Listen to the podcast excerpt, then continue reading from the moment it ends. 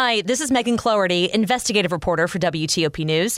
If you like top news from WTOP, we think you'll love our new podcast called the DMV Download, where we take a more in depth look at the biggest local stories of the day happening in our area. We hope you check it out. Back to class. I'm Mike Murillo. Charges dropped in a deadly college hazing incident. I'm Nick Iannelli. A call for more bike safety in Bethesda after a State Department employee is hit and killed on a busy road. I'm Luke Lukert. President Biden issues another call to ban assault style weapons. It's 7 o'clock. This is CBS News on the Hour, sponsored by Rocket Mortgage.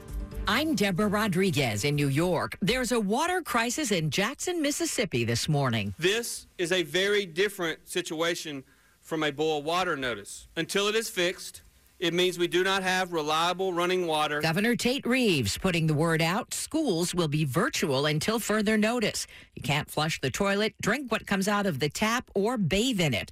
Heavy rainfall has made problems worse at one of the city's water treatment plants. The swollen Pearl River flooded at least one home yesterday, but water levels have since receded. Lawmakers in South Carolina begin debate today on a total abortion ban with no exceptions for rape or incest.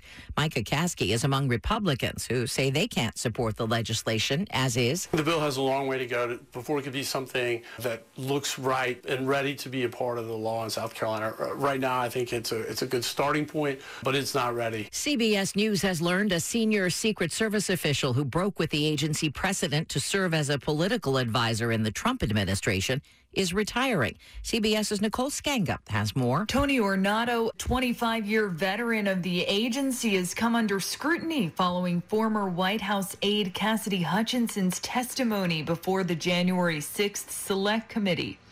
But the leader leaves the agency in good standing with plans to enter into the private sector, according to a U.S. Secret Service spokesperson. His last day was Monday. Ukrainian forces say they're gaining new ground in their attempt to reclaim Kherson. CBS's Debora Patta has details from Kiev. Emboldened by the steady supply of Western military aid, Ukraine is on the offensive in the south, holding nothing back. Artillery. They're hitting us with everything they've got tanks, aviation, artillery, shouts this Russian soldier. The 18 year old who accuses former Buffalo Bills punter Matt Araiza and two former college teammates of gang raping her is speaking out. She tells CBS News she was brutally abused for at least an hour. I was having to deal with this horrible traumatic experience that I never asked for. Araiza's attorney claims her story's a money grab. The Bills dropped the rookie over the weekend. Researchers at UC San Francisco say they found a link between toxic chemicals in hair dye and pesticides and dangers to pregnant women and child development. CBS's Elise Preston. Nearly all women in the study showed traces of melamine and cyanuric acid, but women of color and those with the greatest exposure to tobacco had the highest levels. S&P futures are up 32 this is CBS News.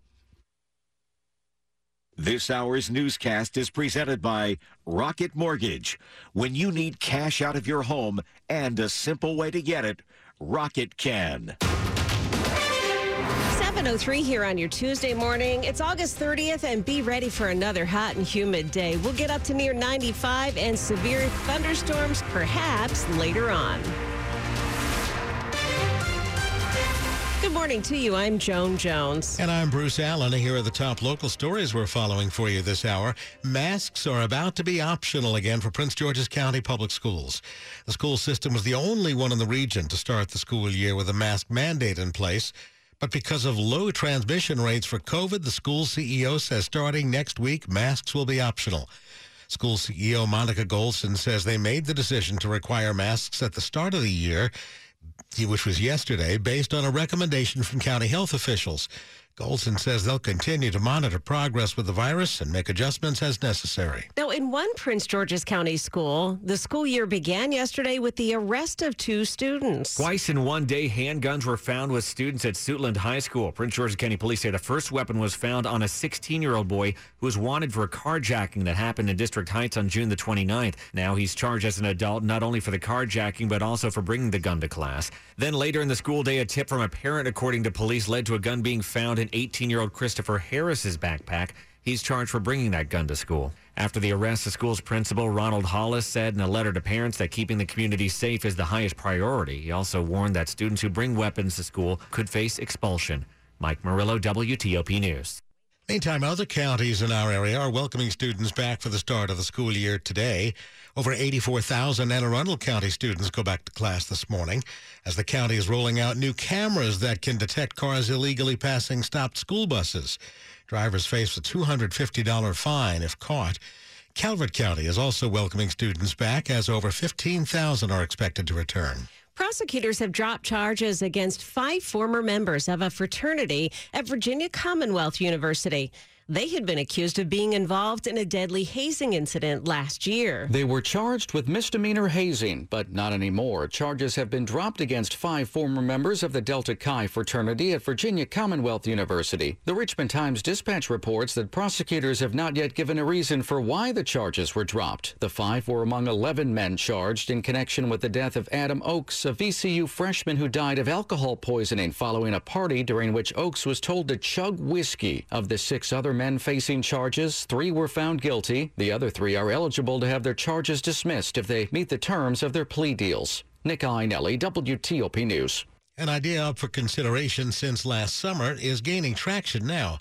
Students in Northern Virginia are a little closer to having options to attend historically black colleges and universities. Setting up a satellite campus will require specific parameters to be met. Now, Virginia's two public, historically black colleges and universities have outlined what would be required, presenting the information to Northern Virginia jurisdictions potentially interested in playing host. Inside Nova reports, Virginia State University and Norfolk State University indicated a best fit might involve joining an already established campus of another state institution. According to the chair of the Northern Virginia Regional Commission, several municipalities showed interest at the Economic Alliance meeting. Kristi King, WTOP News. A historic lighthouse in the middle of the Chesapeake Bay is up for sale. Inside Nova reports the 1902 Hooper Island Light Station in Maryland is being auctioned by the General Services Administration. Now, bids start at $15,000, but you have until September 21st at noon to submit an offer. Now, this one has four living levels and a kitchen, but they say it's in need of some updating. The lighthouse is still in operation, so buying it requires signing an agreement with the U.S. Navy. 15,000 is not too bad. I'm thinking it'll probably go a little higher than that. You could move it to the backyard, see how the neighbors like it when you, oh, when sure, you turn the light will be great. Coming up after traffic and weather, a local man is raising funds and awareness after his wife was killed while riding her bike on River Road. It's 707. Today's Innovation in Government report highlights the government's IT modernization opportunities. MK Palmore, the director of the Office of the Chief Information Security Officer at Google Cloud, says moving to public cloud makes cybersecurity the ultimate team sport.